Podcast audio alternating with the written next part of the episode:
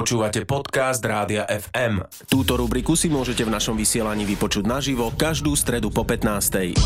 Rubriku Na ceste FM vám prináša cestovná kancelária Victory Travel, expert na dobrodružstvo a exotiku.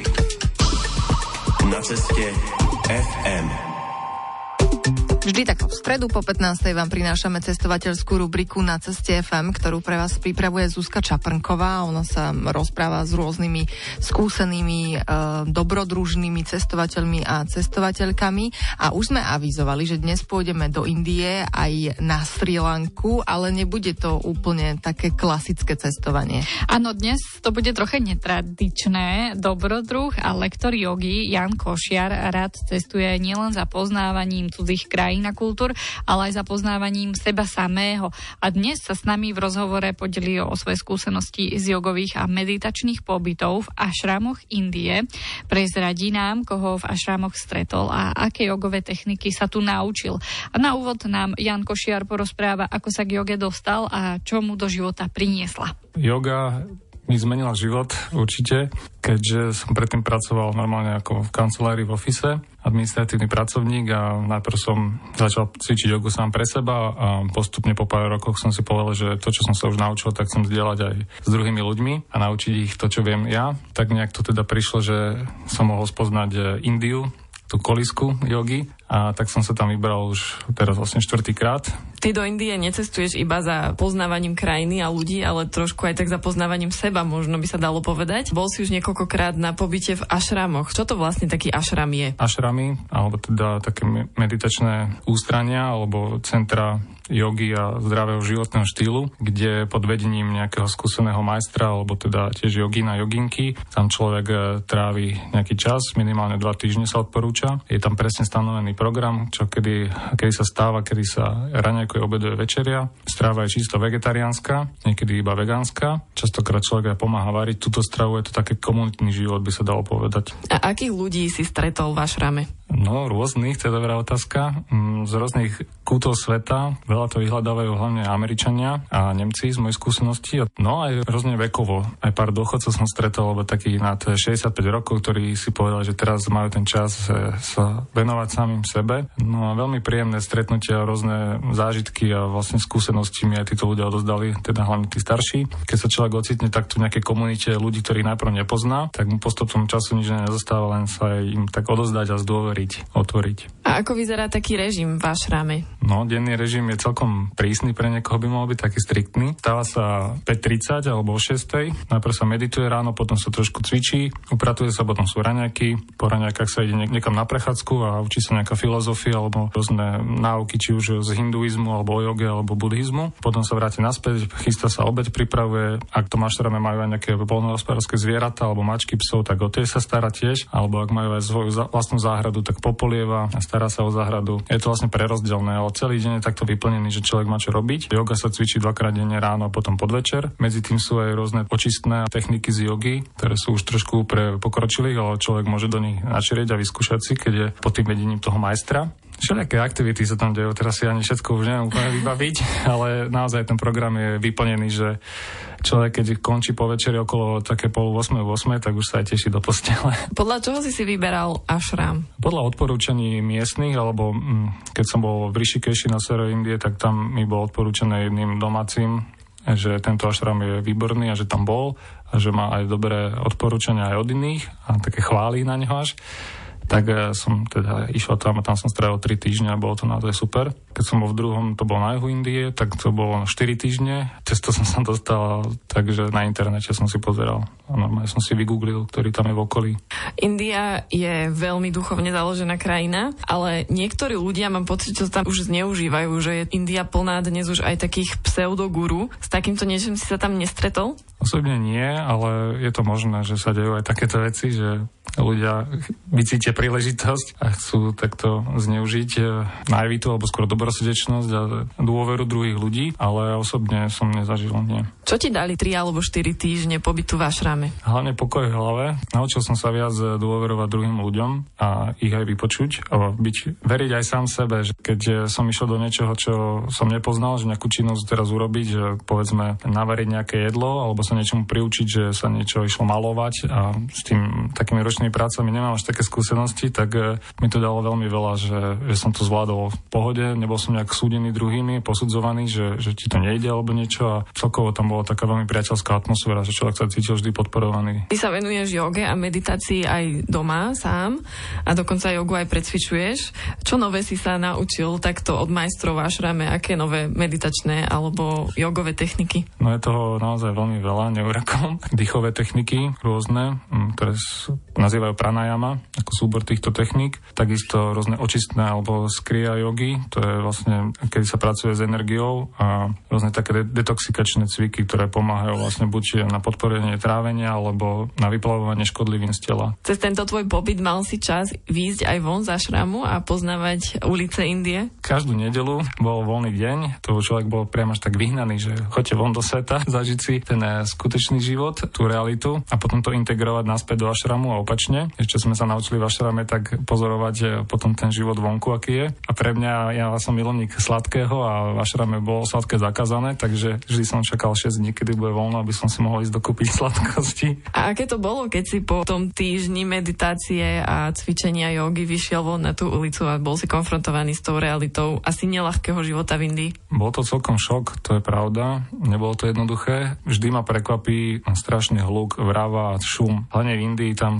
sú vzruchy neustále a je to taký útok na všetky zmysly človeka. Taký vymeditovaný a v tej tichosti a takom pokoji, keď človek vyjde do toho mesta, do, do tých ulic Indie, tak je to celkom, celkom záber. No. Aj to sme sa učili, ako toto spracovávať. Hovoril si, že máš rád sladkosti, tak sa ťa musím opýtať, ktorá je tvoja obľúbená indická sladkosť? Indické až tak nemusím, lebo sú príliš až príkro sladké a to je samý cukor alebo med, ale raz za čas napríklad gulab jamun sa to volá, to je taká gulička. Sladká je buď ponorená v mede alebo v rúžovom oleji. Jan Košiar, to je dnešný host Zuzky Čaprnkovej v rubrike Na ceste FM. V tomto rozprávaní veľmi zaujímavom o jeho pobyte v Indie, v Indii budeme pokračovať, ale teraz si zahráme niečo. Áno, um, kolega Potkan, ktorého poznáte aj z hudby Sveta FM z tohto programu o World Music, tak on nám na dnes vybral svoj obľúbený srílanský reggae hit od Jaja Srif, ktorého refréne sa vraj spieva Sú tu komáre.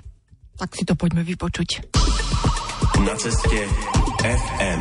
Počuli ste to, tam sú tu komáre, je Kolega Potkam pre nás a pre vás vybral túto pesničku, ďakujeme mu a pozývame vás počúvať jeho špeciál o World Music, ktorý vysielame v Rádiu FM vždy v stredu večer.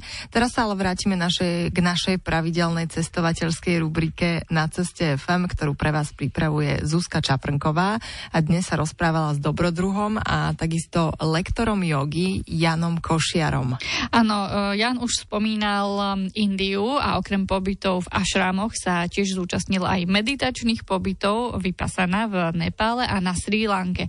A v druhom vstupe nám opíše denný režim vypasaný, ktorý sa podobá životu buddhistických mníchov v kláštoroch a tiež prezradí, čo mu táto skúsenosť priniesla. India je plná rituálov, ktoré sú v podstate na dennej báze. S čím si sa tam ty stretol v uliciach? Každé ráno chodevajú zapalovať vonné tyčinky do, tiež do nejakého kláštora alebo nejakého chrámu a je vidno, že, že sú veľmi oddaní tým božstvám. Teda v Indii je tisícky rôznych božstiev. Celé rodiny chodia vlastne takto spoločne hneď ráno, ak u nás napríklad chodí do kostola, tak oni idú do toho chrámu a si tam sadnú a meditujú, zapalia tú vonnú tyčinku. Majú aj taký rituál, že si natrú na čelo na strečo bola pomyslené tretie oko, tak červený fliačik, bindy sa to volá. Tým dávajú aj najavo, že sú spojení s tým božstvom, s tým bohom. Bola nejaká časť tohto tvojho pobytu v Ašrame aj zložitá? Mal si niekedy chuť s tým skončiť? Nie som veľký fanúšik komárov a v Indii je ich neskutočne veľa a niekedy ani sieťky nezaberali. Keď vás pár noci za sebou takto otrejú komáre a do štipu, teda nemajú veľmi radi a vyhľadávajú ma. Som sa nič moc nevyspal a potom 5.30 som musel stávať a ísť meditovať a vypomáhať bez energie, tak to bolo dosť náročné a po takých 3-4 dňoch, keď to takto